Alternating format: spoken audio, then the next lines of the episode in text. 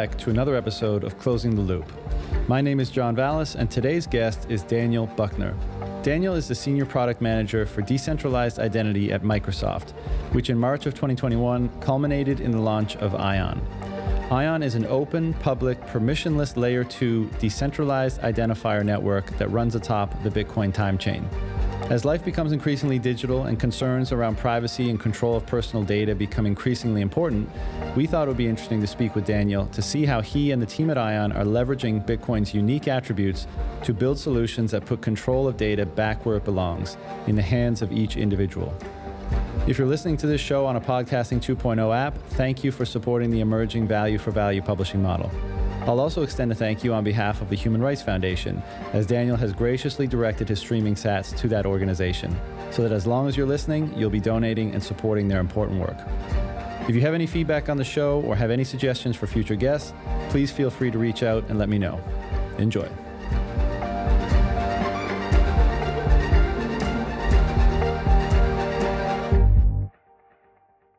Daniel, I uh, welcome to the show. I'm, I'm excited for this conversation. Thank you. Thanks for having me. So, uh, this is a rabbit hole. This is something that I, and I think probably a lot of people uh, have not given much consideration to before. Uh, haven't thought too much about identity beyond, you know, very rudimentary, perhaps privacy considerations. And uh, in preparation for this conversation, I realized that this is a rabbit hole unto itself uh, and there's a lot of implications and there's a lot of detail. And what it's meant is that I don't really know how to attack a subject like this or a conversation like this. So what I'm going to get you to do is just you know introduce yourself and the work you're doing first, and then we'll see uh, you know we'll see where the conversation goes. Okay, great. Yeah. So my name is Daniel Buckner. I work at Microsoft on the decentralized identity technologies and initiatives we have going. Um, those initiatives were started a number of years ago uh, with the intent to create a form of identity that that people own, um, and that's maybe something that people aren't aren't used to or familiar with, but it's it's a little different than the identity systems we we work on today and that we have in the world today um, in some key ways I think that are really enabling for people. And so maybe I'll try and illustrate just uh, compare contrast with, with uh, the identity systems of today and, and the DID based world. Um, identity systems today, you all use them.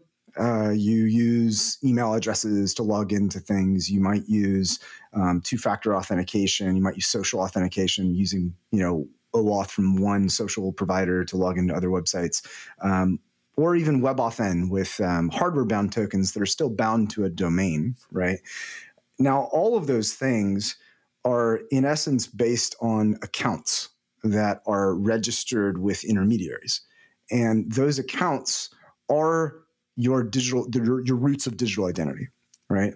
So the, the the problem we've created for ourselves, and you know, I'll give some examples of this, is that we've sort of commingled the root of your identity, which kind of should be yours, independent of the accounts that you might have with apps and services, with all of those various apps and service providers and it seems fine for most of the time, but it, but you can run into some problems. Uh, a really really great example is Twitter, right? So Twitter um, and and LinkedIn and other social networks, you might build, uh, you know, a following, or you build business connections or personal or social connections over a long period of time, and those are really important to you. Um, you know, I don't think anyone has a Rolodex at the side of their bed anymore with all the names of the people they know and all their phone numbers, right? That's that's kind of right. not happening or white pages. A lot of people sort of resort to whatever they entered in their phone. Maybe they have a phone number, but a lot of people connect through uh, you know DMs on Twitter and and you know back channels on LinkedIn stuff like that. Now, the issue is if for whatever reason a platform provider that you've invested in building a significant portion of your identity with and, and a, a provenance and all these connections with for whatever reason, uh, decides they don't want to, you know, you to be a member of their platform anymore, uh, not only do they just sort of shut off, you know, their resource allotment to you, like the ability to sort of use their servers to post things and do that stuff, implicitly because the root of your identity is tied to those identifiers, like your Twitter handle and your LinkedIn ID and all these other things. They are taking your connections and, and all those things you built over time right? And in some cases that can be very valuable. I mean you might be like an influencer on you know some social site right? And you got millions of followers. That's how you like make your money. I'm not you know saying that's that's an awesome profession in some senses but you know it might be someone's someone's uh, paycheck right? And sure. so it has real world implications for people. And that's not the best outcome. And I, I think that what we're trying to do with dids is separate the root of your identity uh, which you should own, from any other engagements or provider style provisions you might have uh, in the world. And so, what a what a DID world could look like, uh, if we use Twitter as the example again, is you know I I go on this decentralized network of Twitter and I have a DID, an identifier that I wholly own, just like I would own a Bitcoin address right? And I can prove that I own it because I own I own keys that back it, um, and that's that's more or less how DIDs work uh, and I, I sort of start interacting. And when I connect to people, they follow my DID. They don't follow a centralized Twitter name, right? They follow an ID that is wholly mine. And maybe my tweets in the future and, and other connections and like the, the digital phone book, as it were, of people that I meet over time get stored in what we like to call personal data store. So I connect my DID to a personal data store that can live on my devices and simultaneously potentially on a cloud provider kind of like you might have email you know with a provider but the providers can't ever just cut you off because you always have your data with you. And what that means is that when people go to fetch your tweets or engage with you or connect with you socially or for business purposes even if a particular application which at that point just becomes a viewing window um, says i don't want to let you you know your did interact with me anymore. Your tweets are still yours. They're in your personal data store um, people can still fetch them because everything is routed through an ID you own and a routing network that's independent of any provider. And I think that that's that's the core of decentralized identifiers and the beginning of decentralized identity. Right. And I mean, just on that point, how how do you square? Like, let's take an example like that. Are, are you saying that in in such an example? And I realize there's a tremendous number of applications that are like highly data heavy and involved, and some that are just you know the complete opposite, and mm-hmm. you're just verifying something. Yeah. But in that in that example, uh, you know, would you have to like would you be storing an entire a copy of everything you do on a given platform, such that if you were removed, you could reboot your history on that platform and connect with people without interruption? Is that is that what you're saying? That's essentially what what we're uh, trying to build out in, in DIF, the Decentralized Identity Foundation, and other places that are working on these open source components, um, is, is all the tools you would need to do that. To realize an application space where, as a developer of any sort of application, I might want to elect to store my application data that's specific to that user with the user. I could store it, you know, I could also store it in a centralized server if I wanted to, but the user always has a copy. It's always duly accessible, and there's no like there's no kill switch. There's no shut off point. It's always it's always the individuals. And that data can be really anything right? All tweets are is little signed data objects that come from an id um, a driver's license is a signed data object that c- comes is to an id potentially co-signed by some authority or something of that nature. Um, all of these things are just pieces of identity data in the end right? Mm-hmm. and you should be in control of who you want to exchange them with how you want to publish them and who can access them Right. And so tell me a little bit about like what specifically Ion is doing as a initial step along this what I'm sure is going to be a you know multi-decade uh, process probably. Yeah, yeah, it's definitely, you know, we're we're still at the onset. I mean, I started this work I actually started this work back at Mozilla when I worked at Mozilla, uh, you know, a, a decade ago now, um, and that's that's where we first kind of got into it, and it was f- to, to write decentralized applications. And I don't mean dApps that have come been commandeered by certain you know cryptocurrency people into meaning these you know smart contract financial instruments. I mean true dApps like like a dApp where instead of having a to do list like Google Keep that is on Google servers, I want my to dos you know somewhere with me and encrypted mm-hmm. for me. So I, I, we start. I started in this area at Mozilla trying to do that, and sort of through a couple of years of working on it, found out that really identity is the, the linchpin here. That's the thing that is kind of grounds it all. Without that, you you can't do any of the rest of this stuff. Um, so where does Ion fit into this? Well, we're building the components in DIF to, to kind of do this full you know, end to end that we're talking about with applications. Ion specifically is about decentralized identifiers, right? And people really they confuse identifiers with uh, ident- identity and identification, which are actually three separate things. Um, so let's talk a little bit about Ion, exactly what it does and doesn't do, because it doesn't do a lot. Ion is an implementation of a forthcoming and emerging standard from W3C called decentralized identifiers. Uh, what a decentralized identifier is, is you could just think about it as sort of a garbled email address, but you own it. It's not rooted in some domain from DNS, right? It's not rooted in some company's provided service. It's a it's an ID you own. And this ID is paired with keys, you know, one or more public keys that prove can prove you own it, and routing endpoints. So if someone was to look this ID up, like they kind of would a web page, you know, put it in your browser, browser hits DNS and delivers you the web page, um, they would get this document back um, that provides the keys and endpoints for routing. And so you could find someone's DID on the ground or exchange it with them, you know, over text or whatever you have, you know, whatever, however way you want to connect, and be able to look that ID up, find out where to speak to them, and have keys to be able to say encrypt messages to them or do, do any of these things.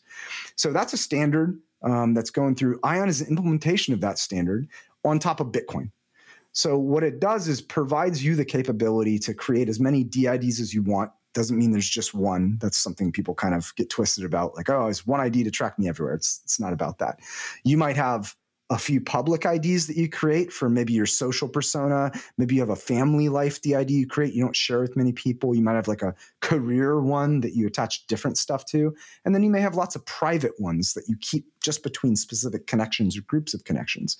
And so what Ion does is let you create those IDs and manage the keys and make sure that everyone can look them up. And so it kind of forms the basis. Ion does not contain any actual identity data. It's not where you store the application data. It's not where you you know you store credentials or do any of those exchanges. You don't need to do ion operations to authenticate right? All of the authentication and the creation of credentials and everything else you do in terms of identity data is above ion.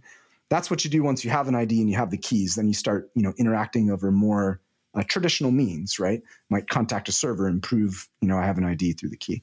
So that's that's ion and that's the identifier piece. And the other ones to quickly touch on is identification. People get a little bit scared when they say identifiers. I don't want to be identified. And it, it just because you have an identifier which is just a string that's unique in the world that you can prove ownership over doesn't mm-hmm. mean it's identifying you right as a person. Um, just like a bitcoin address doesn't you know it doesn't say my name on it right it's it's pseudonymous so too are dids unless you attach data to them so a DID is born at birth. It's just kind of sort of a big garbled string of numbers that has some keys that back it.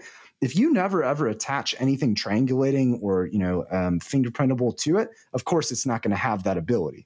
Um, so that's one thing to understand: is don't be scared of identifiers because it t- contains the root word of identity and identification. But is there any utility to an identifier if there's no data attached to it? Well, it depends, right? It depends on what you're doing. Like you might have um, you might have a very secretive identifier relationships where you meet someone in person, you exchange a specific identifier for that relationship, and mm-hmm. because inherently DIDs have routing built in, you might want to send them encrypted messages. Maybe you never even know their name. They have your DID um, you have theirs and you know how to route messages to them right? The signal use case for instance instead of having phone numbers right? Um, so could be incredibly helpful. Now you can argue that that data you're divulging you know when you send the messages could have you know um, information about you personally. Um, but certainly i would argue yeah you're right. You need you need to do things with your ids for them to have value certainly. And those are usually data exchanges. But it doesn't necessarily mean that you have one ID that you're attaching everything to and you're tracked everywhere. And I think that's the big thing to remember. Right. And so one could imagine that getting tangly very quickly. So are you saying that what Ion is meant to be is a platform for managing the different keys associated with your different identifiers. Is that what? Yeah, it, it, so it doesn't understand that there's a logical person named Dan that might have you know 20 different IDs that he uses in different contexts. It doesn't understand that. It just knows, hey, an ID was created, it was registered with me. Just like if someone sends a Bitcoin address to UTXO, there's an allotment there, and that happens. Bitcoin doesn't know who who it is, just like you know keeps track of the value. That's what I that's what I, Ion does. It just says hey, here's another ID and these are the current keys associated. And when I want to roll keys, maybe I get a new phone or something, I go and do an operation that rolls like the old key from the old phone and you know adds the new one, for instance. It doesn't know, you know, that two identities that I have in, or two identifiers I have may be related. It sees them all as atomic. Uh, right. And, mm-hmm. and and so the the premise, like the the primary value prop here is having the option to relinquish as little data as is necessary to engage with the world uh, through the services that you may want to avail of, right? Like that's the punchline here. Yeah, yeah, absolutely. Well, so with D, so there's let's talk about the features and capability differences between each one of the components. From a DID perspective, it's giving you the ability to have one or more identifiers that you you truly do own, um, and that's different than today, right? You, you don't own any of your identifiers today right? So that's a huge leap forward. Now, once you have identifiers, um, you need some other technology to help you minimally disclose things. You kind of talked about this a little bit, right? That happens with, you know, uh, some, when you bring to bear things like zero knowledge proofs, which we do for credentials, the idea that I might want to get a credential and maybe it can prove all these things about me, right? And but I don't want to disclose all of those things. So I have some credential that's the driver's license is always the example people use. It has like your, you know, your home address on it but you go somewhere and you're just trying to prove that you're of a certain age. So you don't want to disclose, you don't want to show that to the bouncer, right? You're a, you're a young woman or something. You're like, I don't want this guy to know where I live, man. So what zero knowledge proofs help you do is you can get a credential and through an unlinkable way, you can present that credential so they can't track you and and you know your your vending of that and you can blind values that you don't want to hand out. So when you take DIDs and some of the more cryptographic, some of the cryptographic primitives, primitives like snarks, bulletproofs, um, BL, BBS, you can start disclosing data in a very privacy preserving manner. Right.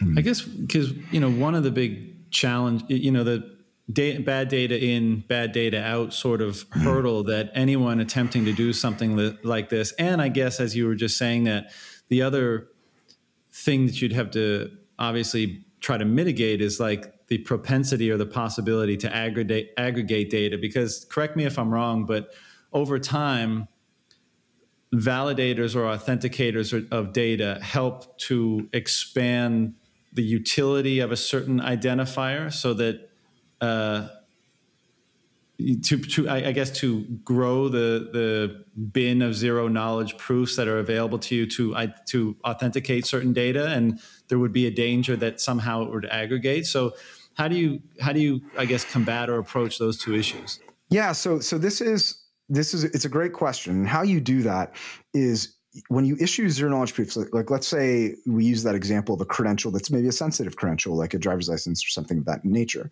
Now, I do a cryptographic exchange with the issuer. It could be like, you know, obviously an authority or something near you're trying to drive. They issue you a credential. That credential um, is issued to a blinded cryptographic um, primitive. So, so it's, think about it as like a new key pair that you've created for them. It doesn't mm-hmm. actually have to be inextricably linked to any one ID that you hold of the 20 that I may hold, but I can use any one of the IDs that I hold to, to be able to vend it. So the question be- becomes if there's a relying party that says, I want you to prove your age, I'm asking in my head two questions. One, um, okay, I'll, I'll, I'll prove my age to you and and that's fine. I'm only going to show you the values that i need to. And then the second question is do i actually want a persistent connection with you? Because if i just give you this sort of blinded unlinkable credential they don't have the ability to go to another relying party who might ask for the same credential and compare notes and sort of create that aggregated view because that's how the cryptography works um, with snarks like you know you can look up spartan and others.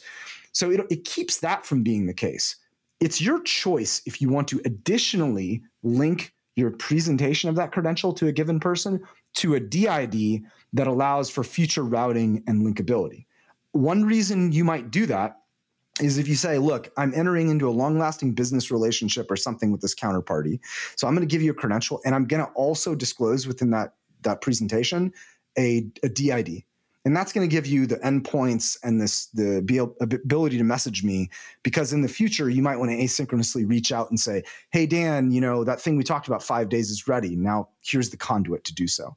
And you would really would only connect a did to a relationship if you wanted that. If you're just saying i want to fire and forget like i go by the liquor store uh, and i'm on vacation and i'm never going to be there again right? I'm never going by there again. So why would i give an id out that creates a durable connection that they can connect to me I can actually just vend the proof period in an untraceable way. So it's a question of what your what your goals are uh, in this scenario. Yeah. And how do you see this being kind of seamlessly integrated in those transactions as they occur, right? So like let's take I guess, you know, an in-person liquor store is not a great example, but let's say like an online transaction. Like when I'm making a payment, for example, like how do I select how much and which data I would like to exchange with the, you know the party with whom I'm I'm transacting. Do you know what yeah, I mean? Absolutely. So, so there's a couple standards that are being developed right now that you know we've implemented early versions of. Um, one's this presentation exchange standard, whereby someone who's a relying party who wants to ask you for something, they they kind of fill out this little requirement sheet, as it were, and it says, you know, I need you to give me a piece of data or credential that's like of this shape, this type, and then I need the data inside. I need at least these three fields out of 10 and I need those three fields of data to be, you know, you know, this number needs to be over 10 and, you know, that sort of thing. And you, they're going to tell you like what's going to be a valid submission to them. Mm-hmm. Um, and then you on your phone, we, we do this through Authenticator and there's several other wallets for to help you with this, you know, show you something that says, hey, you know, this relying party is asking for a credential of this type. We located you know three in your wallet that are candidates that like you could use and they want these three values right? And we're not going to disclose these other seven values. Do you want to do that? Like you know is this something you want to go forward with? And then when you click yes you know then it's transmitted to the relying party um, just the values that are necessary. And we're working on the, the zero knowledge proof aspect. We have the basic credentials done the zero knowledge proof is coming uh, and that allows you to, to facilitate these exchanges. So you're going to have wallet applications on your phone that help you with this experience, much the way that web browsers help you download and manage favorites and web pages and all that that good stuff. Right. Mm-hmm. I I presume so. If if Ion is kind of the interface to manage this stuff, um, I, I understand that you know basically users can use Ion servers, or they can you know run their own node effectively. To, yeah. So to, so to, to be clear with ion so ion doesn't help you it doesn't have any you know great guis and stuff in it ion is is a low level substrate it's the equivalent of like dns right it's gotcha, it's gotcha. it's the system that records the current quote unquote certificates you know public key pairs with the identifiers and that sort of thing it's it's it, it's a lot of work and it, it, to get the scalable system but it's not super sexy at the end. It's right. like, you know what I mean? All the management happens like up in the wallet layer and that's kind of that's where all the the action happens is sort of above ion uh, in that sense. and sense. are there wallets in existence yet that that interact with ion for example? Yeah yeah. So so to talk about ion i know you brought up like running nodes and stuff. Um, there are wallets. There's a number of wallets that have integrated our own wallet has integrated it. It's called microsoft authenticator. Um, we have in private preview the integration of that. So you can you know go in and you can activate. It'll behind the scenes it'll get you some dids it doesn't really expose the DID concept to users because it's kind of a nerdy concept. Like, you know, we don't want to show like big old ID strings. People will be like, what the heck is this thing? Um, mm-hmm. So we mm-hmm. kind of like, we articulate it to users in a different way that's more friendly to normal people. Um, but it certainly has that integration and does the credential exchanges. Um, one word I should note about Ion so it's it's built on top of Bitcoin. You know, there's tons of different DID implementations, um, but it's trustless and permissionless and open, uh, an open network that anyone can use it's it's a protocol. So it's akin more to something like lightning than it is any trusted system. It's deterministic. So like there's no like validators. There's no cabal or set of people who you know it reaches out to to get permission from.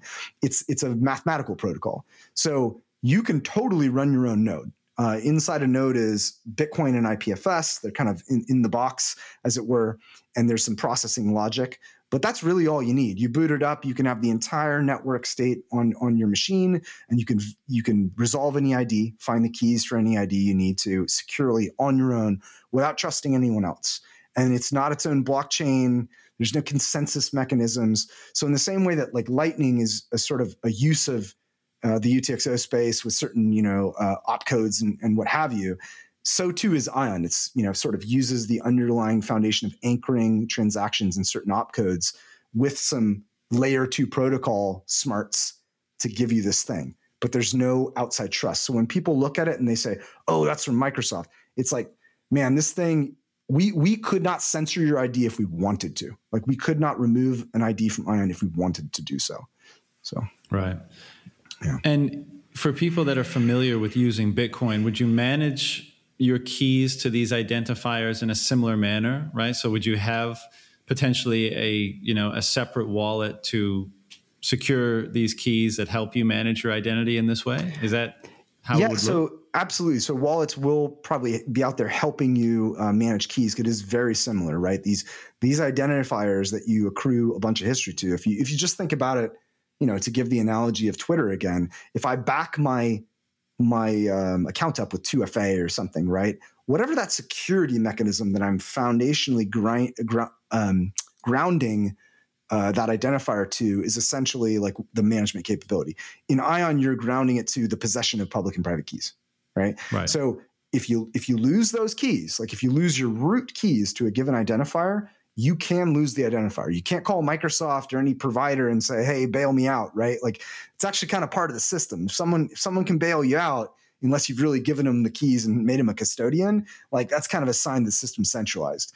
So right. it truly does have that loss condition. But there's there are some great things that wallets are doing to try and help you, you know, not do that. Just like Casa would do it for, say, you know, your Bitcoin keys. Like wallets are going to do that for your DID keys. Right, making it mm-hmm. less intimidating and more user friendly. Right. That's correct. Um, and I guess the the the kind of node and storage component, you know, as the, the, the example we were discussing with your Twitter history, say, is a little bit more complicated and probably a little bit further down the line. That's right? correct. Yeah, we are yeah. working hard on very early version of the specifications for the personal data store aspect right. we call them identity hubs, wherein you know you can publish out public unencrypted data to it. In the case of a tweet, you just want everyone to see it. So they look up your DID, they say, give me your tweets, right? Or encrypted data. Maybe it's encrypted chat messages that are inbounded from other IDs. That's, you know, realistically, I think we're maybe a year out from having a really stable, solid sort of initial implementation of that.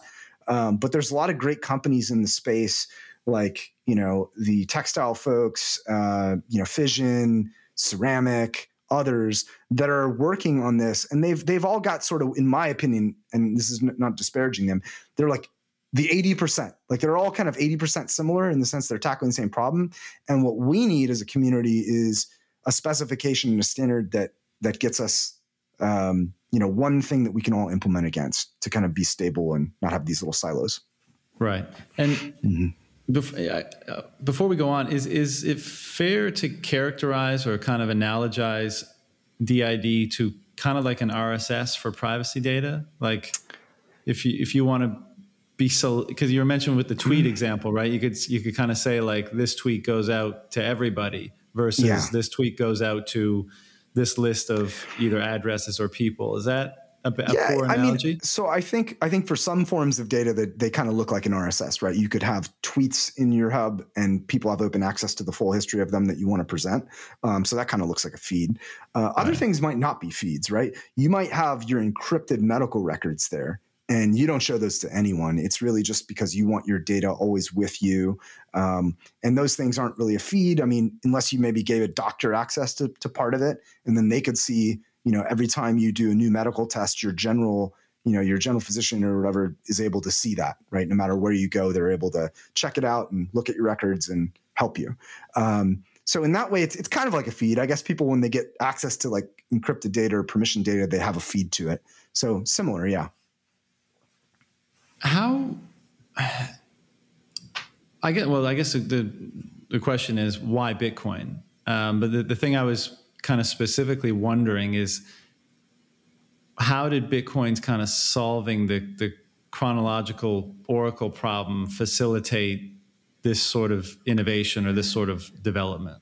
Well, yeah, it's, it's an excellent question. So you you brought up the three words uh, that are you know at the basis of identity and PKI, which is the chronological oracle problem, which is uh, really if we had to distill it, you know, right now with a lot of centralized hierarchy based PKI systems, you have an ID, and well, you know, what cryptographic material proves that you know the site content or the owner is is a certain person? Well, it's whatever the co- you know sort of cabal says the certificate right. is at any given time. And the reason they can't transfer them um, in a way that's decentralized is there's no concept of time. Like I don't know when I initially create an identifier and it like starts with key one, right? And I want to do, and I it, I basically update its key state and I like roll, you know, phones off and all that stuff.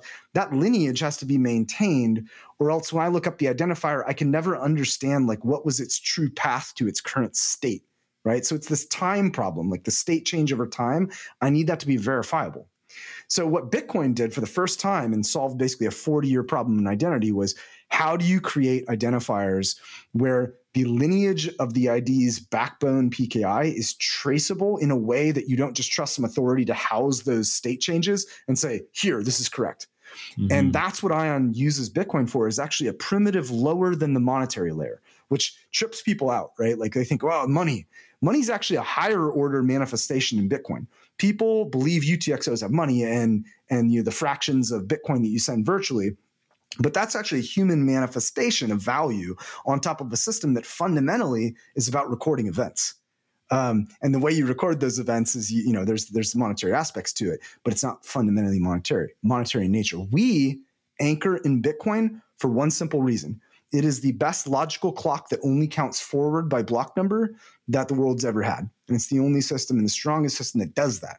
So when we anchor Alice's first PKI state in block 1000, and then she rolls her new phone on to a new, you know, new key in block 2000, we know that one happened before the other, and we can trust that that was the lineage order of those things. So, right. so that's that's why Bitcoin.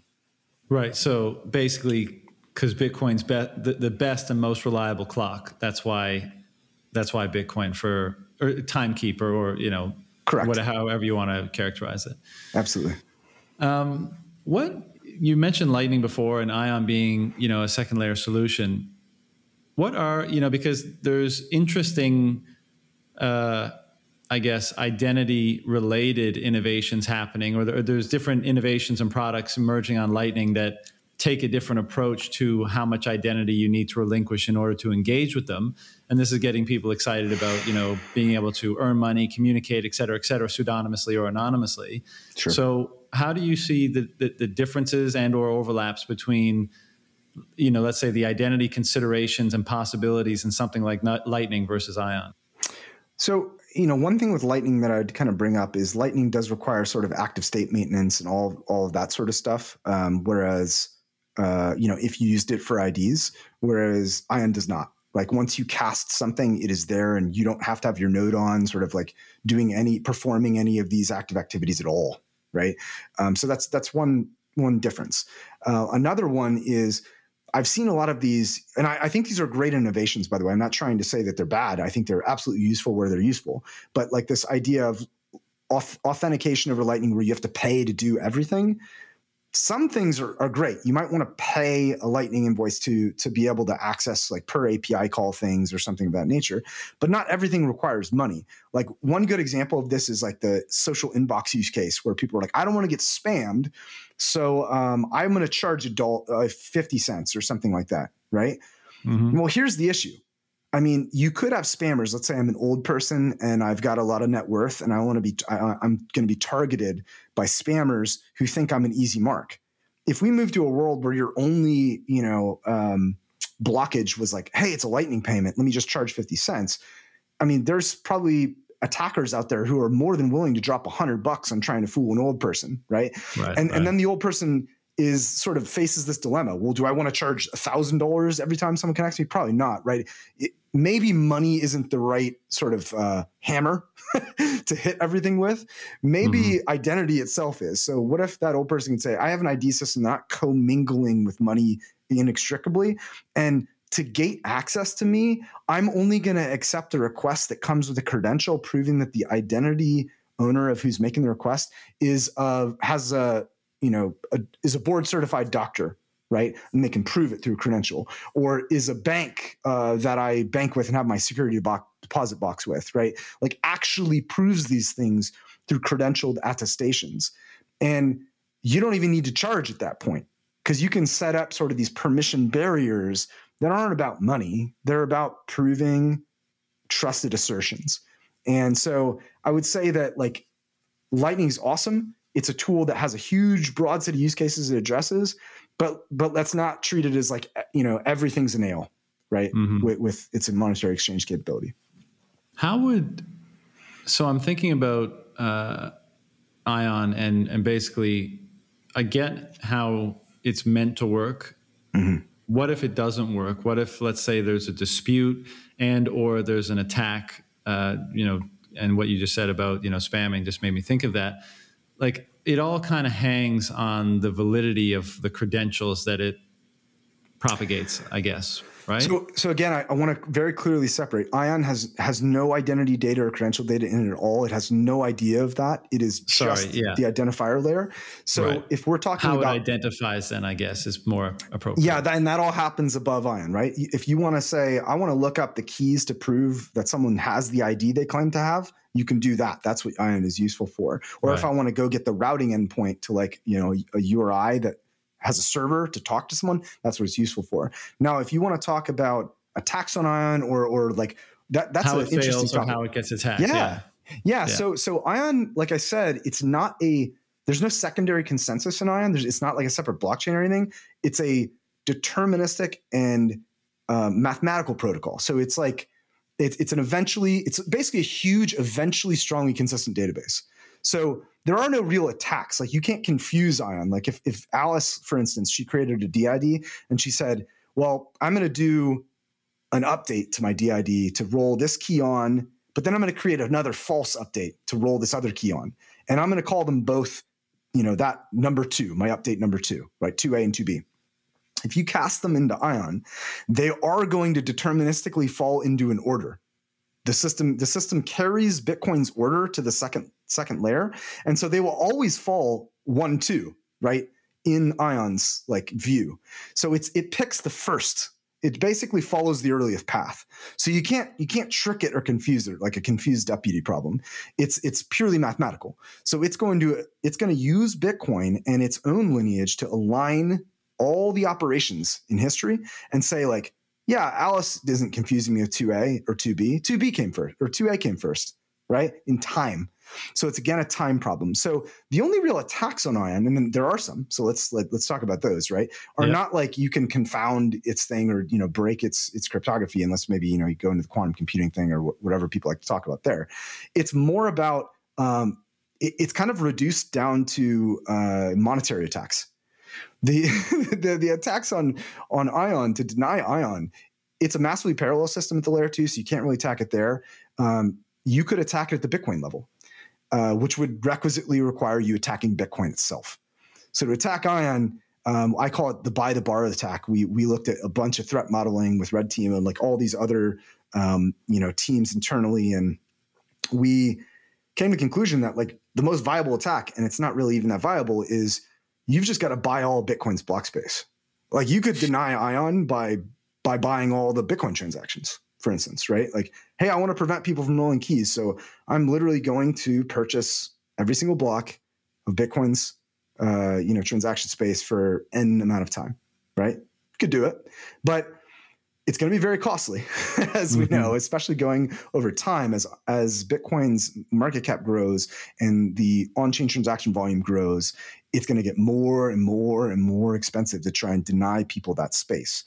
And the interesting thing about this is people say, "Well, how is Ion going to keep paying for these transactions?" Because it does need to anchor transactions, right? Yeah one one Bitcoin transaction that's in, encoded with the Ion, you know, uh, opcode and, and, and data that marks it as, as being an Ion transaction, um, can can sort of host and branch out to ten thousand Ion DID operations. So it's essentially one Bitcoin transaction equals ten thousand Ion operations. Now, turns out that not all identity is created equal. So think about like all of the other protocols that are just about proving publication at a certain exi- existing point, like open timestamps, right? Open mm-hmm. timestamps is not like Ion. Ion's concerned with the sequence of time. Open timestamps is concerned with publication at point in time, right? So think about Ion as like it's lacing events together over history, whereas yep. like publication protocols are just saying like I'm going to fire something out and prove that a hash exists at this point, right? Yep. They're subtle difference, but big difference. Now, what you're proving at that point in anchoring, maybe you have 10,000 hashes you're anchoring of like cat pictures Turns out it's not very valuable, right? But Ion is anchoring the very foundations of people's identity. How much do you think Jeff Bezos would pay to like roll keys from phone A to phone B when he gets a new phone? Uh, you think he's willing to pay like five dollars? Probably, right? Um, so Ion has a very different value model in the sense that the roots of identity, which comprises all the customers businesses could want to talk to and all that stuff. Think about taking ten thousand customers right? And and the very vital proofs of their uh, of their their key ownership and saying how much is are 10,000 of those aggregated worth? My guess is that if you if you do the math and bitcoin transactions went up to $100 per transaction that's like you know 1 cent right? Is it worth 1 penny every time you get a new phone to kind of switch your your key over? Our bet is yeah it's it's probably worth it because that's like a high value thing and you're right. already probably paying more for the new SIM card and they're just sticking it in your bill, it's probably like five cents, than that one cent costs over time. And is this something that you would determine similar to a Bitcoin transaction today? Like, would you have any autonomy or control over that? And furthermore, how like how are transactions batched and and and executed and propagated and all that stuff? Great, great question. So are you i think the first question just to clarify are you asking like you know how people can set their fee thresholds and they're like i'm going to wait till fees are at yeah. a certain point and then do it um, yeah certainly and i'll talk about how that works right so anyone can anyone in the world can ground a batch of ion transactions uh, up from 1 to 10000 right um, if they can access bitcoin and do a bitcoin transaction again there's no microsoft in the middle or anything if you can use bitcoin you inherently can access ion's capacity right? So what so happens? Just, sorry, to, sorry to interrupt yeah. for one sec. So who mm-hmm. who's doing the batching? Is it Bitcoin miners? That, that no, no. So so the batching is at the node level. So like let's let's take a you know a realistic scenario. We we run a node. Microsoft runs an Ion node, and we allow people to do these ops for free. You know if they use a wallet and stuff like that because we need to anchor them for them. Um, so what we do is the keys live on their device, but they might sign an operation right? And instead of running their own node, which means running Bitcoin or something like that, they might want to send it to someone else running a node who's going to anchor a transaction that includes their operation. Now, the cool thing to remember here is your keys always stay on your phone, right? So if I send my operation to like an aggregator like Microsoft, the worst they could possibly do is drop it on the ground, right? I'm not going to include it. They can't change it. It's signed with your keys, just like you can't change like you know Bitcoin transaction when you broadcast it. It's not like there's a man in the middle condition, right? Um, mm-hmm. Um, so let's let's imagine Alice, Bob, and all these people are sending their ops to Microsoft. Microsoft's taking them in its node and putting them all in a very compressed sort of data format and creates an IPFS uh, file, a set of files from it, and then anchors the roots of that into Bitcoin, right, in an op return. Um, and then it's picked up by all the other nodes. The, all the other nodes are essentially watching Bitcoin for these very specifically encoded transactions that are IPFS hashes, and they're very interested in only these transactions, right? So they validate certain things when they find one. They say, "Oh, did you pay enough fee? Uh, you know, is everything right with this? Is the signature correct? Yep. Okay, great." Cool. I'll go fetch those IPFS files and I'll replicate them. So it's not like this stupid IPFS system where it's like, oh, it's just, you know, we're going to cast the data on IPFS and hopefully everyone downloads it. All the nodes circulate the data and and replicate it. So it's a, you know, it's duplicated amongst them. Um, the reason why you'd want to use an aggregator like Microsoft or some other node is because you just don't want to pay the Bitcoin fee, right? Right. And maybe they just don't care. Like for us, like doing the operations for Bitcoin, even at heights of you know peaks of transaction fees, is, is nothing. We just don't care. It's such a rounding error that it's like you'd have whatever. you'd have the ability to just like if you want to uh, like establish a new. Uh, what, what's the term that we've been using? Identifier. Ident- identifier. Yeah, yeah. You could just do it one for one, one identifier. Yeah, oh yeah. If you if you want to go like totally crypto, you know, like anarchist, you're like, hey, look, I, I don't want to talk to these companies. I don't want anyone in the middle. I'm running my own node. I got a little bit of Bitcoin. I'm doing this sucker myself. You you know, you create an ID, you make your own op, you do a Bitcoin transaction has has a one in front of the uh, in front of the op data, so it denotes that there's one operation, and you're you're ready to rock, and you can do right. the whole thing yourself. Yeah. Okay. Cool. Yeah. Uh, man, this is. this is there's a lot to this but what what's been the hardest part of determining like the architecture for all this like where do you start when you know, and I'm sure this could be an extremely long story. So that's why I'm, I'm saying, like, what, what's the hard, what's the biggest obstacle to an architecture that's trying to do what you're doing, which is like so much verifying and confirming of such a disparate amount of data. You know, yeah. how do you? What's the hardest part of piecing well, all that together? So, so again, i am going to preface this with, of course, we're not actually like Ion is not concerned with validating or doing any sort of identity data or credentials or anything, but it is a lot of data, and the data is about key rolls which implicitly means that like you know you've got to validate that state one state two state three and they're all cryptographically linked. So there is some processing there. Now it, great question. There's a ton yeah. of people who have attempted to build these systems and what we looked at at first was we're at a different scale right? So you'll see implementations out there in the ecosystem that clearly do not scale. There's another DID method that is based on Bitcoin. There is another one that it's like a straight one to one. There's no aggregation capabilities. There's none of these these other things. So it like requires from here on out, you would have to always do a Bitcoin transaction and it's all yours. And it's like, ooh, I don't know if that's going to last, right? Because you know costs are going to go up. So right. we said this thing has to scale. It's got to be, it has to have aggregation capabilities. We also don't want to introduce intermediaries, custodians, or anything like that. Um, and so we kind of set down a list of like, what does the scale need to be? And for us, it needs to be hundreds of billions. This thing needs to be capable of hundreds of billions of entities within it and still scale to meet that, but also be feasible to run on consumer hardware. So we had all these bounds because if you can't run the nodes yourself, it's not really decentralized. We took that ethos from Bitcoin itself. We, we can't have this thing being, you know, taking a data center or else it's just not going to work. Um, so one of the, the things that we did that was really, really important as we tested things uh, initially was we wanted to reduce the boot up time processing. So one killer with state-based systems, and I'm not going to mention them on, on the call, other blockchains and such, is that when they boot up, they've got to process a bunch of very complex state transitions just to get to the global state. Mm-hmm. Ion is is what's known as an embarrassingly parallel system. So, like, let's say I fire up an Ion node, and it starts reading from its initiating block, which is block six hundred sixty-seven thousand, um, and that's where it starts, right? Like the the first Ion transactions happen after that. Um, mm-hmm. It's going through, and it doesn't even care. It lets Bitcoin just do its validation up to that point, and then it gets real interested, and then it starts like looking for all the transactions that are you know encoded with the special thing, and it starts ripping through and trying to grab those files. Right? It's just going off the network and trying to pull down files. It only needs to actually validate and not cryptographically the first file in this sort of chain of files, which is about four percent of the data, to securely form the whole set. So what you don't have to do is if Alice has done 10 state transitions to one of her IDs, you don't have to go validate all those state transitions as you're booting up.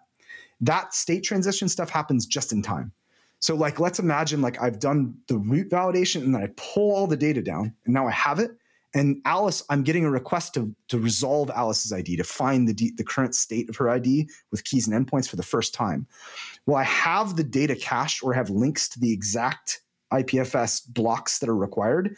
And I, if I'm a full node, I just have the data right? Those are a little bit bigger.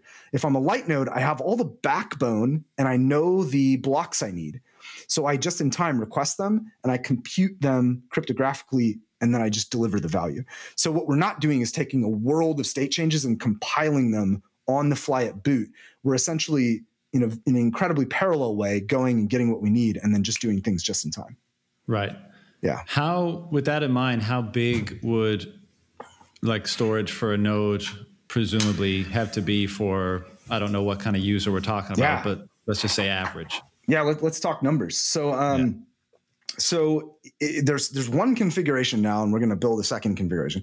The only configuration we have right now, and it's fine because there's not a lot of you know IDs in the system, is the full node, and the full node would run about let's say what would it be 20 20 terabytes if you had 40 billion IDs in the system, it's going to be about 20 terabytes, right?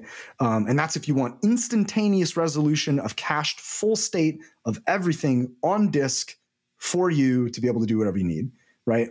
Um, and that's just, you know, obviously any company can run that, even 20 terabytes at that full scale where we have the entire Earth using Ion, right? Every yeah. man, woman, child using Ion, uh, we're, we're 20 terabytes, and that's that's what it needs. That's the full state of data. The light nodes require about 4% of that, right? 4%.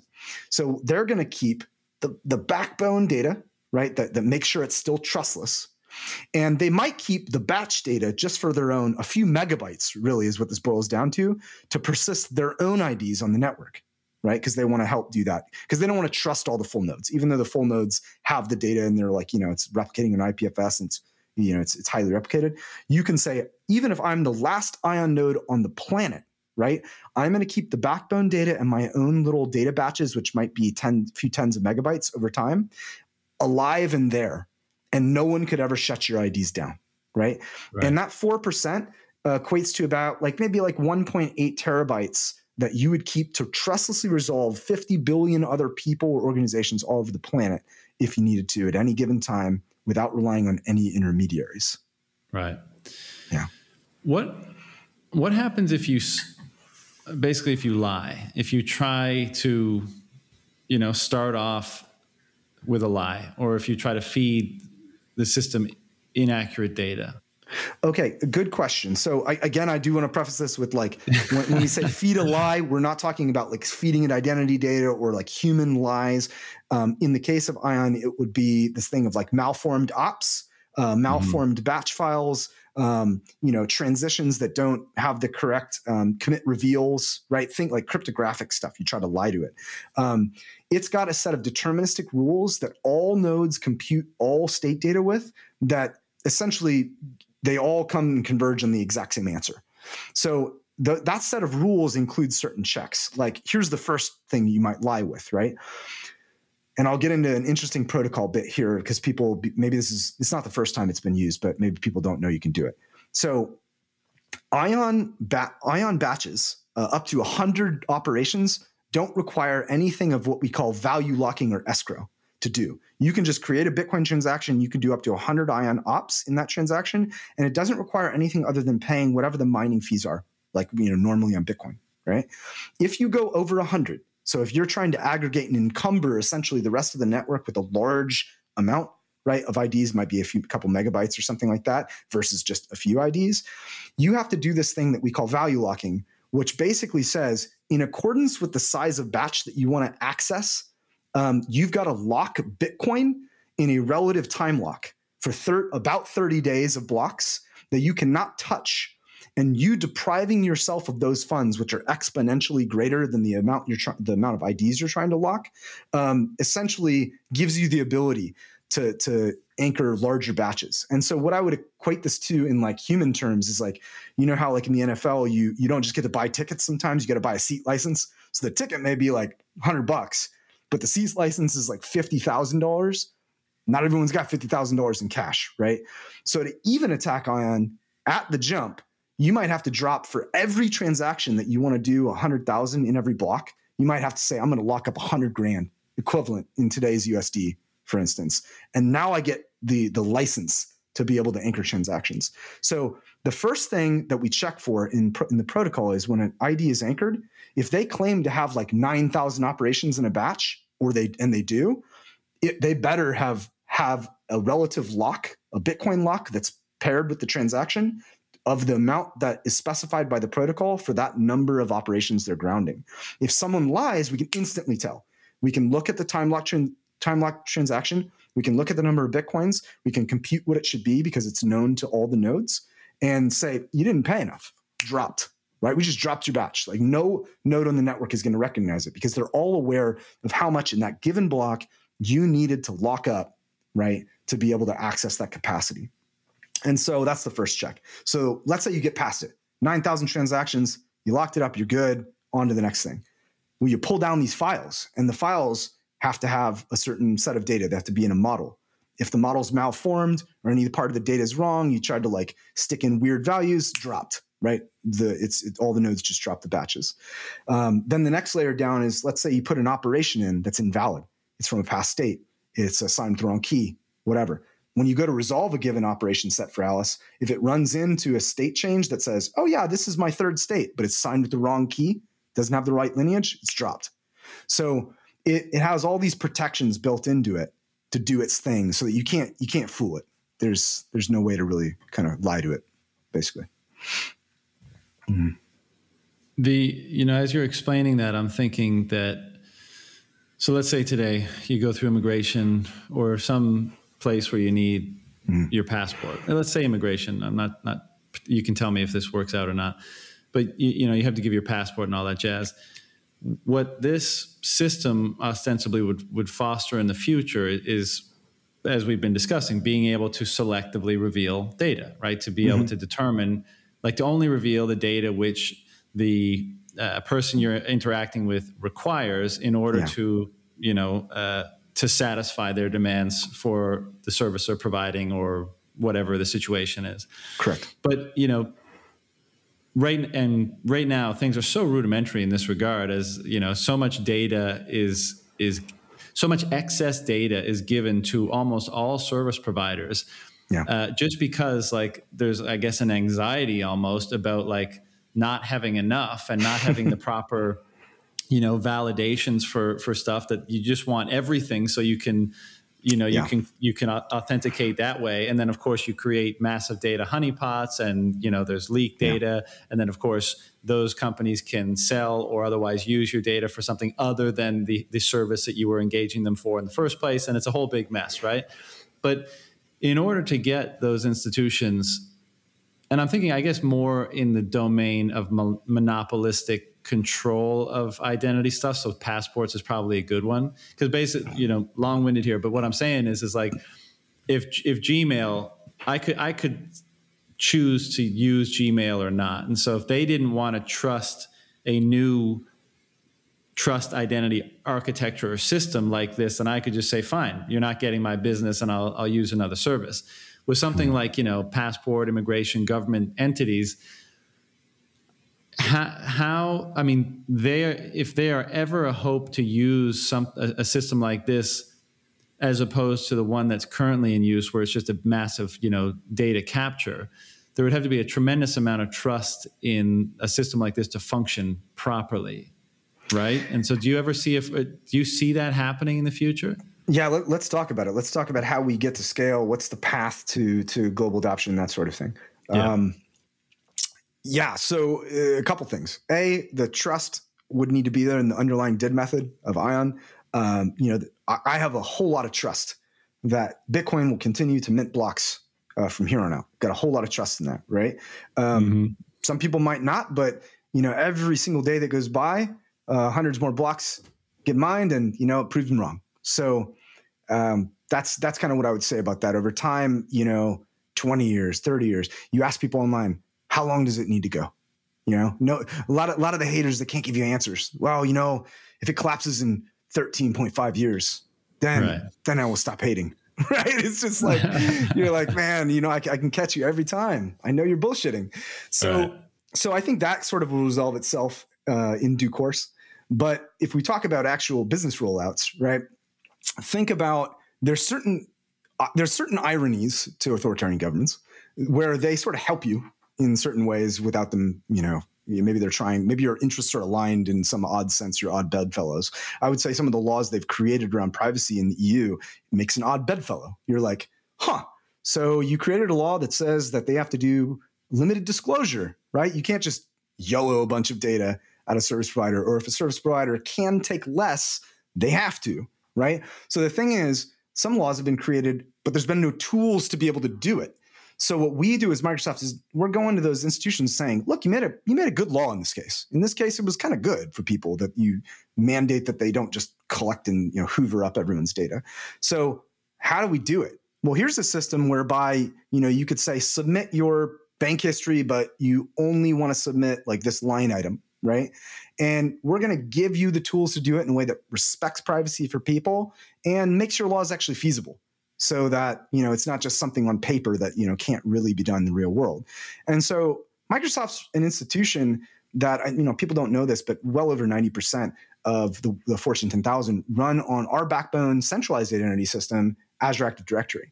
So many of these institutions are our customers already uh, in terms of identity systems. So if we go to them and say, hey, look, we're just going to up level your privacy promises, we're going to get rid of some of those toxic data exchanges that you have that are now becoming liabilities on your balance sheet. And we're going to replace it with a system that allows you to be able to get the business data you might need, but not have these liabilities and these potentially harmful aspects of the exchanges that you do in today's world.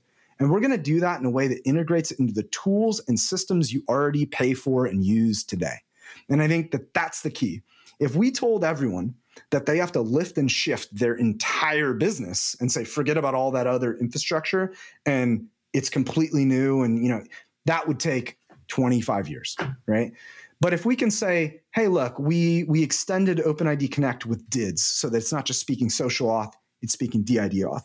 We extended uh, JWT with JSON Web proofs. So you can do zero knowledge proofs, not just these open public tokens, right? Like we're, we're, we're giving them the tools through the standards and conduits they already use so that we can boot the system up more easily and it's more palatable to these institutions. And, and that's kind right. of one of Microsoft's ways it can help.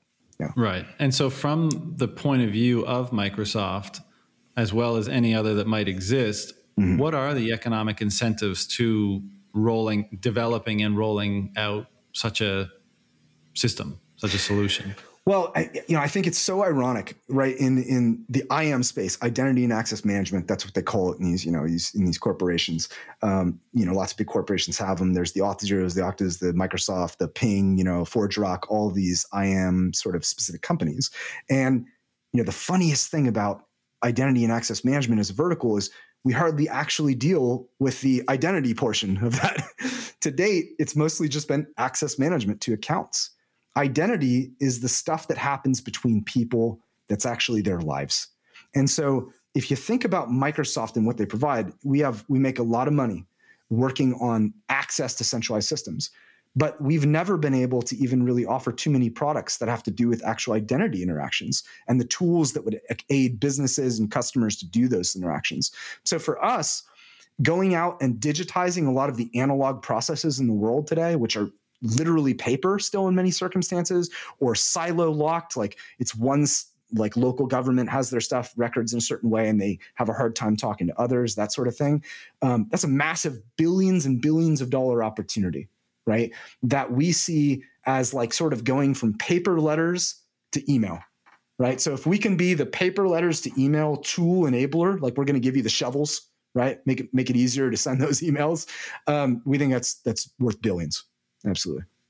Right. And is there an economic incentive outside of Microsoft? Like, you know, Bitcoin as an example, right? There's an incentive to work on it, to develop on it, et cetera, because the more robust, the more secure, the more adopted the system is, the more money flows into it, the more people hold it, the more your coins are worth, right? So is is there is there any sort of economic incentives that play outside of, you know, with uh, outside of Microsoft in this in this case? Well, so I think one of the one of the core economic incentives is is once you, the the DID PKI layer ion itself, the very rudimentary layer, reaches escape velocity. Um, the incentive to run those nodes is that ev- the DIDs that they contain essentially represent the way you would connect with your customer. So if you said to Allstate, let's take some insurance company or whatever, uh, hey, you know what? Now that this ID system is proliferated and we've delivered this to billions of users because you know we have that scale and you know we can do that. Um, you know, you're going to have to run this little node that runs on a Raspberry Pi, by the way, might maybe has a slightly larger hard drive and d- really good SSD, but processing wise can run on a Raspberry Pi 4, right? Um, and it's going to cost you, you know, thousand bucks. And maybe like one engineer has to kind of look at it every now and then. And that's how you're going to authenticate um, a billion people who could potentially be your customers any given moment show up in your website to exchange credentials and authenticate their IDs. You know what that person's going to say? Wow, that is the cheapest cost of business I have ever seen. Of course, I'll run a node, right? To them, I, I've had these conversations with companies, providers. They say, you know, because they're used to these centralized systems. I say, how much does the license cost? And I say, oh, well, it's Apache 2, so it's going to be free. And they say, "Wow, well, what's the resource consumption?" Right? I'm like, "Well, it runs on a Raspberry Pi 4." And they say, "Well, there's got to be. Ooh, does it a lot of bandwidth?" I say, "Well, not really. Uh, you can you can pretty much run it on a Comcast connection." And then they get down to saying, "So wait, you're telling me the base infrastructure is like I just stand the stuff up, use your services, and then to run a node, a couple couple grand?" And they laugh at me, right? Same thing happened uh, internally. We talked about like Bitcoin transactions. We talk about expense, right? They say, well, how much is it going to cost to do these Bitcoin transactions? And I say, well, you know, it, it could cost like $100,000 a year. And they say, whoa, $100,000. Wait, uh, not $100,000 a year. I remember saying $100,000. And the person turned to me and said, oh, wait, a day? Because they in their minds, they have these secure token servers for like JWTs and they burn tens, $10 million a month, right, on this stuff. So they turned to me and like, did you say $100,000 a year to anchor Bitcoin transactions, they're just like literal, literally laughing at me at how cheap these things are. So when we talk about the economic scale and importance of identity, how much identity is worth, there is a natural incentive for people to authenticate their customers and the data of their customers, and for backbone providers to run these nodes because it helps enable their provision of tooling. Yeah. And yeah. kind of related to that, in Bitcoin, there are so many people that are ideologically aligned with what Bitcoin represents that they voluntarily work on it. Do you mm-hmm. foresee something happening or something similar happening here because of potentially the way that uh, how people's ideologies around privacy and identity? Yeah, so I, I, think that the the ion nodes themselves are lightweight enough next to Bitcoin that when we have these sort of um, these uh, kind of spray type protocols where you'll be able to say, I want to like like here's a way you can help the network with ion right? Let's say you're running a light node so you want to run it on really small hardware you don't want to have tens of terabytes you know at world scale um, but you just have like one terabyte. And um, you know people are saying like 20 terabytes. Again that's if all of humanity is on ion. We're a ways away from that. Um, but let's say you wanted to run just a light node and so you're running your own ids which is a few megabytes and then the core backbone data. You might say i'm going to make available on this hard drive another gigabyte right? To go help replicate other people's IDs. And that's not that bad, right? A gigabyte of storage or something. What it's going to do is randomly select over the corpus, right, that it that it knows exists and say, "Oh, yeah. I'm going to go replicate these blocks, right?" And so that's one way that people can altruistically do it. That's a very low reach that might be like you, you might spend pennies a, month or something to help people. The other way um, that could naturally work is when we do have the data stores that actually contain the data um, they'll certainly be on your phone, right? The data will be on your phone. But if you have applications that are accessing the data, you might, you know, kind of not want every request to just come to your phone. You might want that same encrypted data replicated somewhere else. So there could be, you know, in, individuals who run maybe for Lightning node payments. Um, hey, I'll replicate your data, right? In a very in a in a way that we're not obviously tracking all the inbounds of the objects and stuff, even though they're encrypted. And you just pay me over Lightning like you know uh, an invoice or something. And so they can stand that cap- capability up and it doesn't need to be that you run your outbound high volume node at microsoft. You can run it through someone who has a decent server at their house right, right. so you get this community clustering of encrypted data replication and i think that that's that's something that lightning can can help. Right. And on on the development itself like is is ion open source like oh absolutely 100% from the very right. beginning we didn't even develop it in microsoft we developed it in the decentralized identity foundation which is an open source patent free organization that was created to ensure that all the developments uh, remain fully open source under apache 2 have no encumbered ipr and um, patents or anything like that.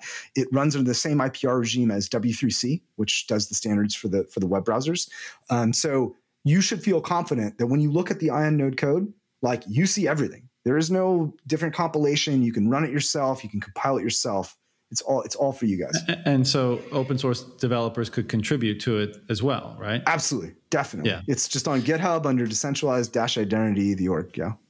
What do you, you know, in in society today, you know, moving we've been talking a lot about kind of the technical components of this, um, which I think are important because I think it's probably fairly murky for a lot of people, and hopefully we we shed a bit of light on that. But mm-hmm. you know, we live in a society today that seems to be almost inc- and this may be transient we'll, we'll you know there's a lot going on in the world right now we'll have to wait and see how things pan out but a lot mm-hmm. of people's attitudes seem to be i'm not doing anything wrong why do i care who has my data you know i'm mm-hmm. not a criminal why do i care and furthermore there seems to be a momentum towards more collectivist sort of thinking where which makes me wonder will people be resistant to even the idea of siloing and controlling your own da- data and be selective about the identities you're the identity the elements of your identity that you're uh, expressing to the world you know I, I, there almost seems to be kind of a zeitgeist of like yeah. everything open know everything about everyone that's the only way we're gonna you know be safe or, or something like that i mean how do you square what this represents with the cultural attitude towards privacy and identity right now? So I, you know, I think some of the big tech companies have done and governments have done such a great job at advertising why people shouldn't do that that I don't actually think we'll have a net problem with it. Um, I do agree that you know you always see those things online. Some some dude pops off and says, "Well, you know, if you don't have anything to hide, it's like, all right, bro, let me see every picture you've ever taken with your digital camera right now." of course you do. Of course you do. And I'm not saying they're hiding like bad things, but they could just be like, you know, he got drunk and he took some some uh, risque pictures. You know, I don't right. know. Um, Texting with the ex girlfriend late at night. Yeah, yeah I mean, it's something. Everyone's got something they don't want to see. So when when you needle someone, uh, unless they're living on an Amish commune, uh, it probably got something that they, that they don't want you to see digitally. So right. I think at its root, people understand that they they need this privacy layer. I think that they have competing. There's a lot of cognitive dissonance like you're saying like someone could be very collectivist and say no should give it all all away or you know i should be part of whatever they tell me that i that i should do i'll do but there's always going to be this pull in their their personal life to say ah no, I don't really i want some control and so i think even having one shred of control that they want is enough it's enough to start pulling on that thread right to say well how about there's probably 1% of your data you do want private 1% of the control you do want to have well why don't you have a did just for that right? So even the staunchest uh, proponents of collectivism and sort of like you know have someone else dictate my life, they've always got always got something. So I think we have an in with those people, but I think the mainstream is disenchanted with with many of the large tech companies, is disenchanted with the way uh, that certain you know governments snoop on their stuff. And they're disenchanted enough that they're willing to do something about it as long as someone provides them the tools in a friendly way that doesn't mm. require them to be like, you know, a PGP splunker to be able to get yeah. this stuff done. Yeah. And what, I guess, to characterize the opposite of that, what would your, you know, your commentary or how do you see the people that, uh, to the point about the way governments and, and big corps have treated data and identity over the, the last decade have gone have gone the opposite end of the spectrum and they're in the position now where they're saying no, I'm going to have a server at my house and I'm going to have, you know, isolated encrypted apps for communications, mm-hmm. transactions, social media. I'm basically going to be as anonymous as, as possible. And yes, I realize I'll give up convenience. I'll give up, uh, you know, different services and utility functions. But, you know, we've, we've gone so far in the opposite direction that I'm, I'm shutting down everything and or I'm taking control of everything and encrypting everything that I can and everything that I cannot, I'm not participating in. You know, how what, how would you relate what Ion provides to that type of a user? Well, I, I think it gives them the full spectrum of the ability to do exactly that. Right. So you you have the ability with the combination of DIDs plus the, the you know the emerging personal data store uh, capabilities to have a set of standards that are backed by not only strong cryptography, but maybe the strongest PKI system we've ever seen, um, backed by encryption that is standardized, that you know you can inter- interoperate with others. And we're giving them the tools to be as absolutely private as they want. And I think we're going to be making it easy enough over time that it won't have to be someone that invests in and says, you know, I want to ditch my identity and I want to hide in the woods and I want to. It'll be normal people will be able to boot up these experiences and they'll get relatively the same experience and not have to deal with a lot of it. And I think the one point I would make is that I think businesses will come along for the ride. I mean, you see what, what Jack wants to do with Blue Sky. You know, I, I don't know, but I would guess that there's probably some business reasons he wants to do that. Like, you know, as Wokean movements like pick up steam and like everyone has a problem with something everyone else is doing, right? Like, I mean, you, you see it all over the place. Two people you put in a room, you're like, oh, they're exactly the same. They'll find like something to be offended about t- together um, against each other.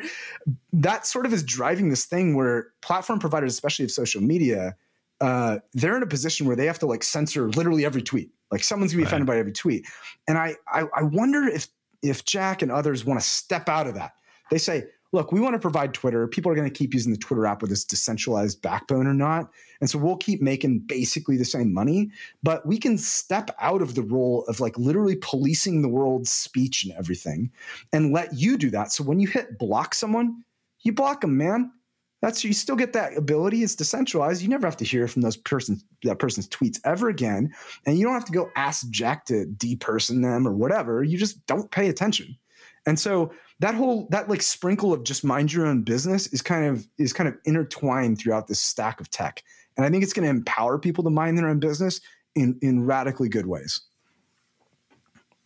In Bitcoin, we like to speculate and get excited about, uh, you know, what a Bitcoin future looks like, right? Like when you fix the money, what does the world look like? And I'd love to, you know, you've obviously spent a lot of time considering these things, and I presume your motivations for being involved at all would, you know, uh, have the reason those motivations came from thinking about what a future where where privacy and identity is, for lack of a better term, managed better. Uh, so, what do you think a world where the type of control over privacy and identity that we've been discussing that and that presumably ion helps facilitate what are the things that change about the world? Like the big things you know like how do how do things materially improve in your mind? What are the things that really crystallize for you when you're thinking about it? Yeah so i mean i'll be i'll be upfront. I'm a libertarian. Um, you know I, I, from the from the get-go i you know i, I saw bitcoin i saw bitcoin in 2011 and um, I certainly wish I bought more, but I, I, I, did understand, you know, where it was going and, and the foundations of it. And, uh, and I, I want a freer world. And you can't just, I don't think the money fixes absolutely everything. I'll say that. I think fix the money and you fix a really good portion of the world. I think identity and communications and encrypted um, applications and services fix probably the re- most of the rest of at least the digital world, right? Mm-hmm. Um, and so we need both. And so when I looked at this, I said, you know, what are the tools that are going to be needed to do encrypted chat, but as a standard, not pick an app, right? I don't want to do that. I want to have a standard. Um, what about apps where I don't put my data in the hands of people who are going to profile me and use it for things I don't want, right? That's a violation of my rights, um, in my opinion. There's a set of digital human rights, and I'm trying to execute against those. Um, so everything we do enables value exchange and and making money, but it also helps people back up their digital human rights of which value transfer is one, and all of these other communication interaction related ones are another. Um, so right off the bat, when I started on this at Mozilla and other things, that was the goal for me personally. And I'm not speaking on behalf of Microsoft. I don't think Microsoft's probably going to, you know, you're not going to see any press release. By the way, you know, digital human rights and blah, blah, blah. Like, you know, they're aligned because there's a lot of business opportunity with it. It just so happens it's good for people. So when you get those marriages, and it's it's it's few and far between sometimes these big companies, it's a really good thing. Right.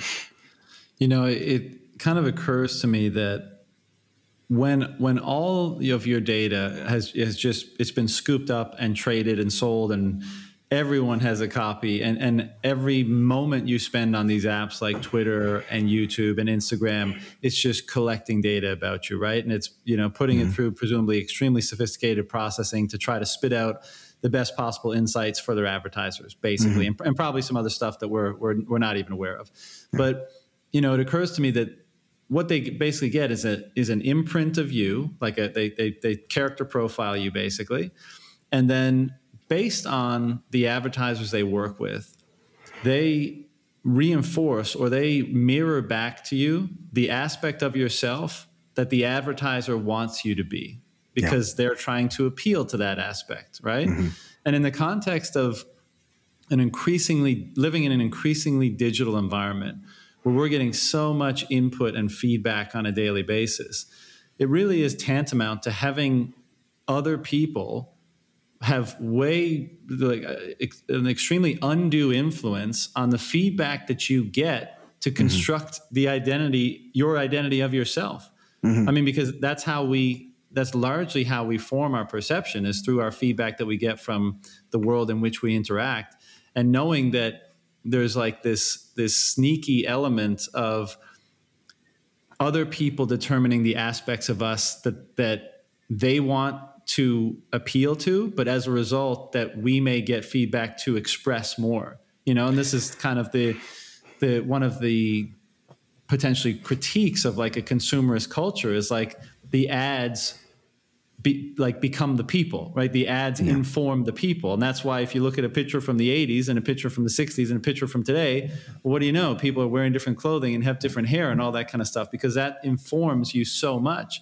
And I like to think that in a in a future where we control what data uh, and identifying information we send out into the world, and probably also will be able to filter what ads and other feedback we get from the world I like to think we're going to have more uh, we're going to be more conscious of the people we are in such a world like that and therefore have more control over who we are yeah so i you know i, th- I think there's a lot to unpack there but maybe the two big sides of that to think about are i don't think you'll ever truly get away from hey i exchanged data with this party and you know now they know something about me and they're going to send me ads that are based on some profile they construct right like if you share sure. data um, and you give them a conduit they're probably going to spit something back at you that tries to like you know manipulate you sometimes a strong word but like they're going to try and get you to buy something. This whole point of ads right?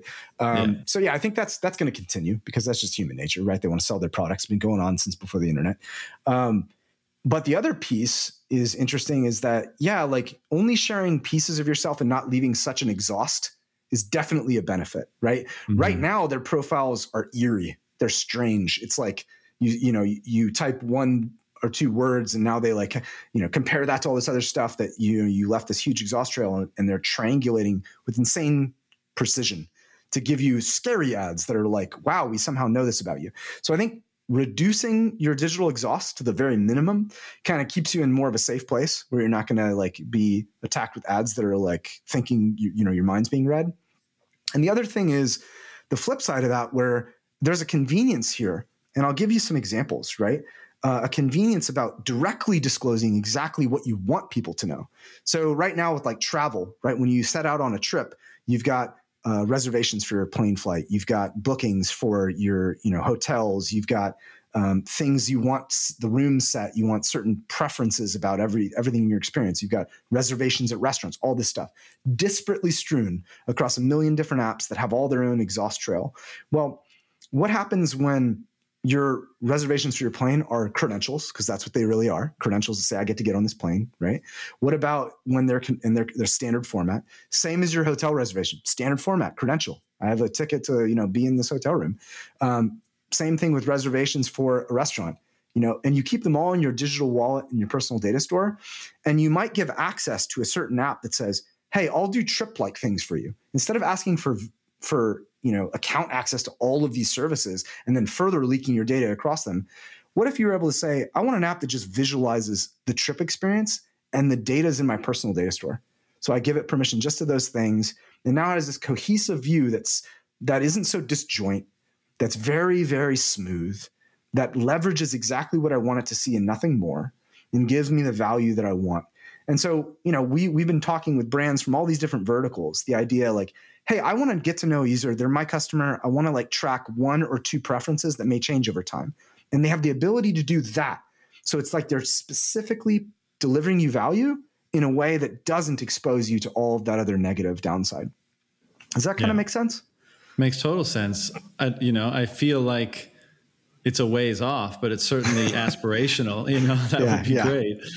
Um, you know, you mentioned you're a libertarian. How do you feel? And we kind of touched on this with the passport stuff, but I think, you know, just to drill down a bit more, some people believe that we're kind of heading, we're headlong into an era, heading headlong into an era where the panopticon wants to see everything, track mm-hmm. everything, know everything. How do you think uh, solutions, systems, protocols like this will jive with what seems to be, uh, you know, the opposite uh, objective from the point of view of let's just say governments around the world? Um, So I don't know that all governments are created equal. I mean, I think that they're they're all in desperate need of you know of something. I'll say um, I don't want to get too uh, you know. Don't hold back. I'm still, on the, I'm still on the clock here. I don't know, man. Um, let me try and step out of it. Step out of my uh, my work chair here. Yeah. So some of the things I'll tell you, obviously, are personal personal beliefs. Right. My sure, personal beliefs sure. is that yeah, there's governments are wild, wildly overstepping in a lot of areas of human life. Um, we have to give people the tools to be able to maintain a level of privacy and security that they desire. And so that's what these tools are.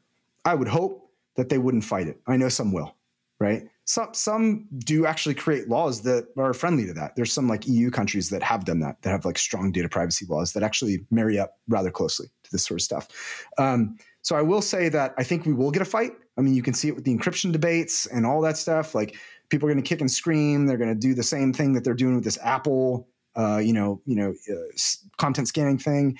And I do have fear. Um, I have fear that that they'll you know attack the good solutions, that they won't be responsive to it, that they won't be responsive to the people's needs. Um, but I also have fear like if we weren't doing this, if we weren't, and I, I, I told a buddy who was the guy who got me into Bitcoin years and years ago at Mozilla, I said, man, we you know, Bitcoin seems like it's going to solve one of these big problems, but the other one's identity and apps and, and encryption and all this stuff for, for the exchanges we have an identity. And gosh, if we don't do it, man, who's going to do it? Who's going to create a system of identity? And it's probably going to be worse. Do we mm. want to be on the field playing that game, or do we want to let someone else take our spot? Because the only way that I can personally guarantee that that the outcome is at least a little better is if I'm suiting up every day, right? And I'm taking the mound and I'm throwing the pitches. And, and, you know, and sometimes I may get beamed or, you know, I'm, you know, people are going to tee off on me. But if I'm not there, I'm not showing up, I'm not suiting up, I'm not playing the game, then someone else gets to define that. And it won't be uh, a solution that works as hard for people, that preserves people's rights as well. And I don't want that to be the case. So yeah. when I had that discussion with them, he said, "Yeah, yeah, you know, that's that's true. Like it, the world's not going to stand still. So we can manifest our own destiny here to a certain extent, but it's going to require the community. Just like you saw the outcry with the you know the Bitcoin crypto you know law stuff in the the uh, infrastructure bill, there's a big voice out there. We need to be as concerned about um, digital identity and app data exchanges and credentials and all that stuff as we are about money. Because mm-hmm. if we're mm-hmm. not, what they don't catch us on on money, they're going to catch us on the back end with with identity data, which is just as powerful. Right. And do you not think that those solutions can be built in a manner that can't be stopped and the market will simply uh, adopt the solution and nobody can do anything about it? I, I mean, I not think, anything because governments can do a lot, but you know what I'm saying? Like, do you think I, I the. think it's harder. It's harder with identity than it is, honestly, harder, harder with identity than is money because sure, sure. they already have these ingrained systems that that spawn out even more so than money. Like there's a lot of businesses, yeah, yeah they all take money and accept money, but it's not their rails of their business. Like when, you know, your roofer comes, he's not like every second like trying to like, you know, do monetary transactions, but they're doing a lot of identity transactions. So once you get these large structures ingrained, it's really hard to turn that ship. Super hard. And it's not about just like flipping enough human labor value into the system. You actually have to convince them to change long-standing business processes in addition to just having a better solution. So yeah, I, I think that it's going to be it's going to be tough. But when you have a company like Microsoft that is in this case anyway standing up for the user, is being privacy aligned, is working towards the same goals. Yes, for a business reason, um, who has such large reach. I think we're in a good spot. I think we're we're in a better spot than any time before the last five years uh, of right. getting it done, and it's not guaranteed. So I think if I had to gauge the percentages, we're still below fifty percent. Absolutely no guarantee prob- probable loss, but I want to push that number up every day, right? That's my goal. Mm-hmm. When I wake up every day, I want to get that number up to, as far as I can to guarantee a win for us and everyone else. And mm-hmm. um, and that's just the best I can do, you know. Totally, totally, very well said.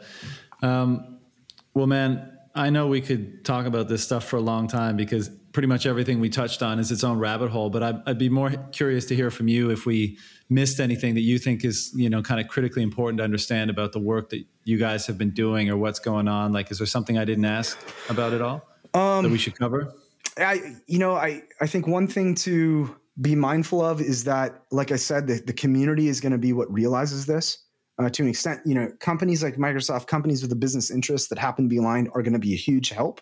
But what, sadly, I don't see as much fervor for getting into decentralized identity, decentralized apps, and communication as I do money in our community of highly educated, highly motivated, uh, freedom-seeking people, and that would be my overarching ask is that if anyone watches this segment and they hear about some of the things that this can do and the efforts going on, you have to put in the sweat equity because we need more people. We need people working on these technologies. We need contributors. We need people working on use cases and ideation. Like the whole space needs to have the same level of rigor and attention paid to it that we pay to Bitcoin, in my opinion. Yeah.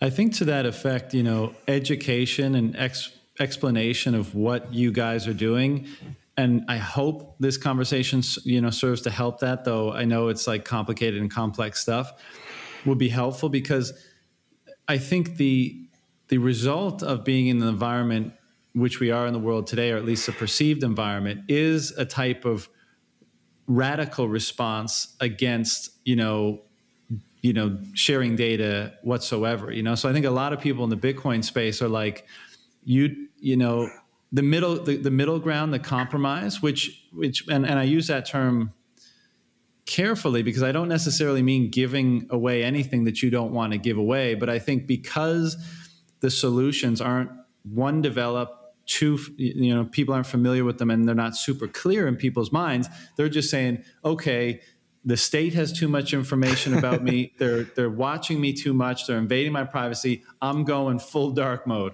right i'm mm-hmm. going like i am i am shutting down any leakage as i can and and most you know i I don't think most Bitcoiners are actually, or people in the community are actually there because they, I think there's a high degree of acceptance about the data that's been leaked already, and maybe mm-hmm. that's that's uh, that means there's not that much incentive to do much about it. But I think educating about what you know what this looks like. Like, what does a world with this type of management of privacy and identity? What does that look like versus you know the full shutdown versus the full I don't care, it's all out in the open. I'm not a criminal. Sort like those are three distinct approaches, and I think you know the more information and education around them, particularly the the solution that you're working on. Uh, the better, you know, for uptake and for for working on it and contributing to it and supporting it, et cetera. Yeah, I mean, I think that that's actually an excellent point, and you know how I'd how I'd put that into action is I'd say right now we've got a decent amount of people working at, on the lowest level bits, but we could always use more.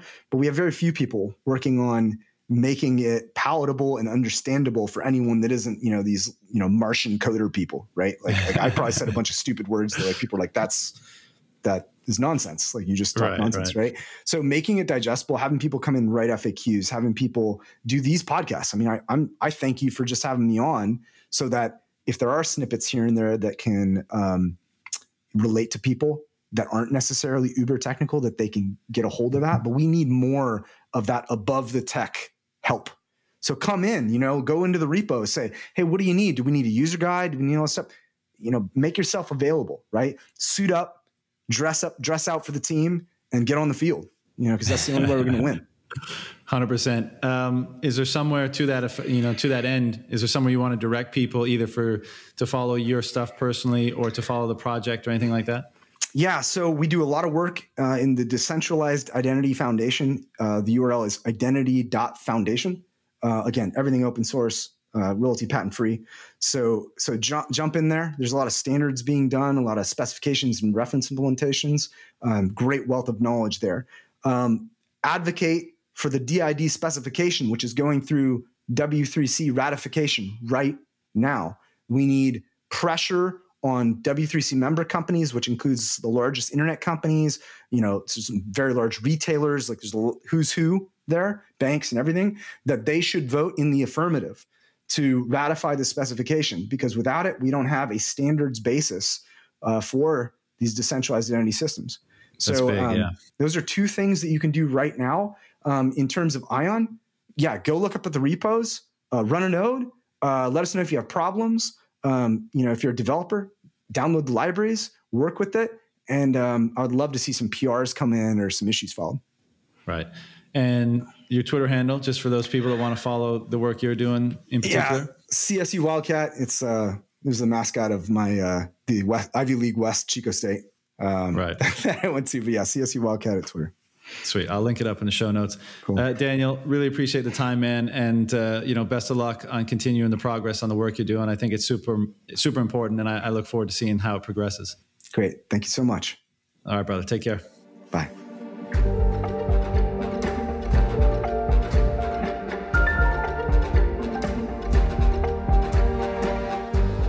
Know that was a lot to take on, but I hope you found it interesting and that it helped to shed some light on what's going on in the decentralized identity space. If you'd like to learn more about ION, visit identity.foundation forward slash ION. And to keep up with Daniel, follow him on Twitter at CSU Wildcat. Thanks for tuning in to another episode of Closing the Loop, and we'll see you next time.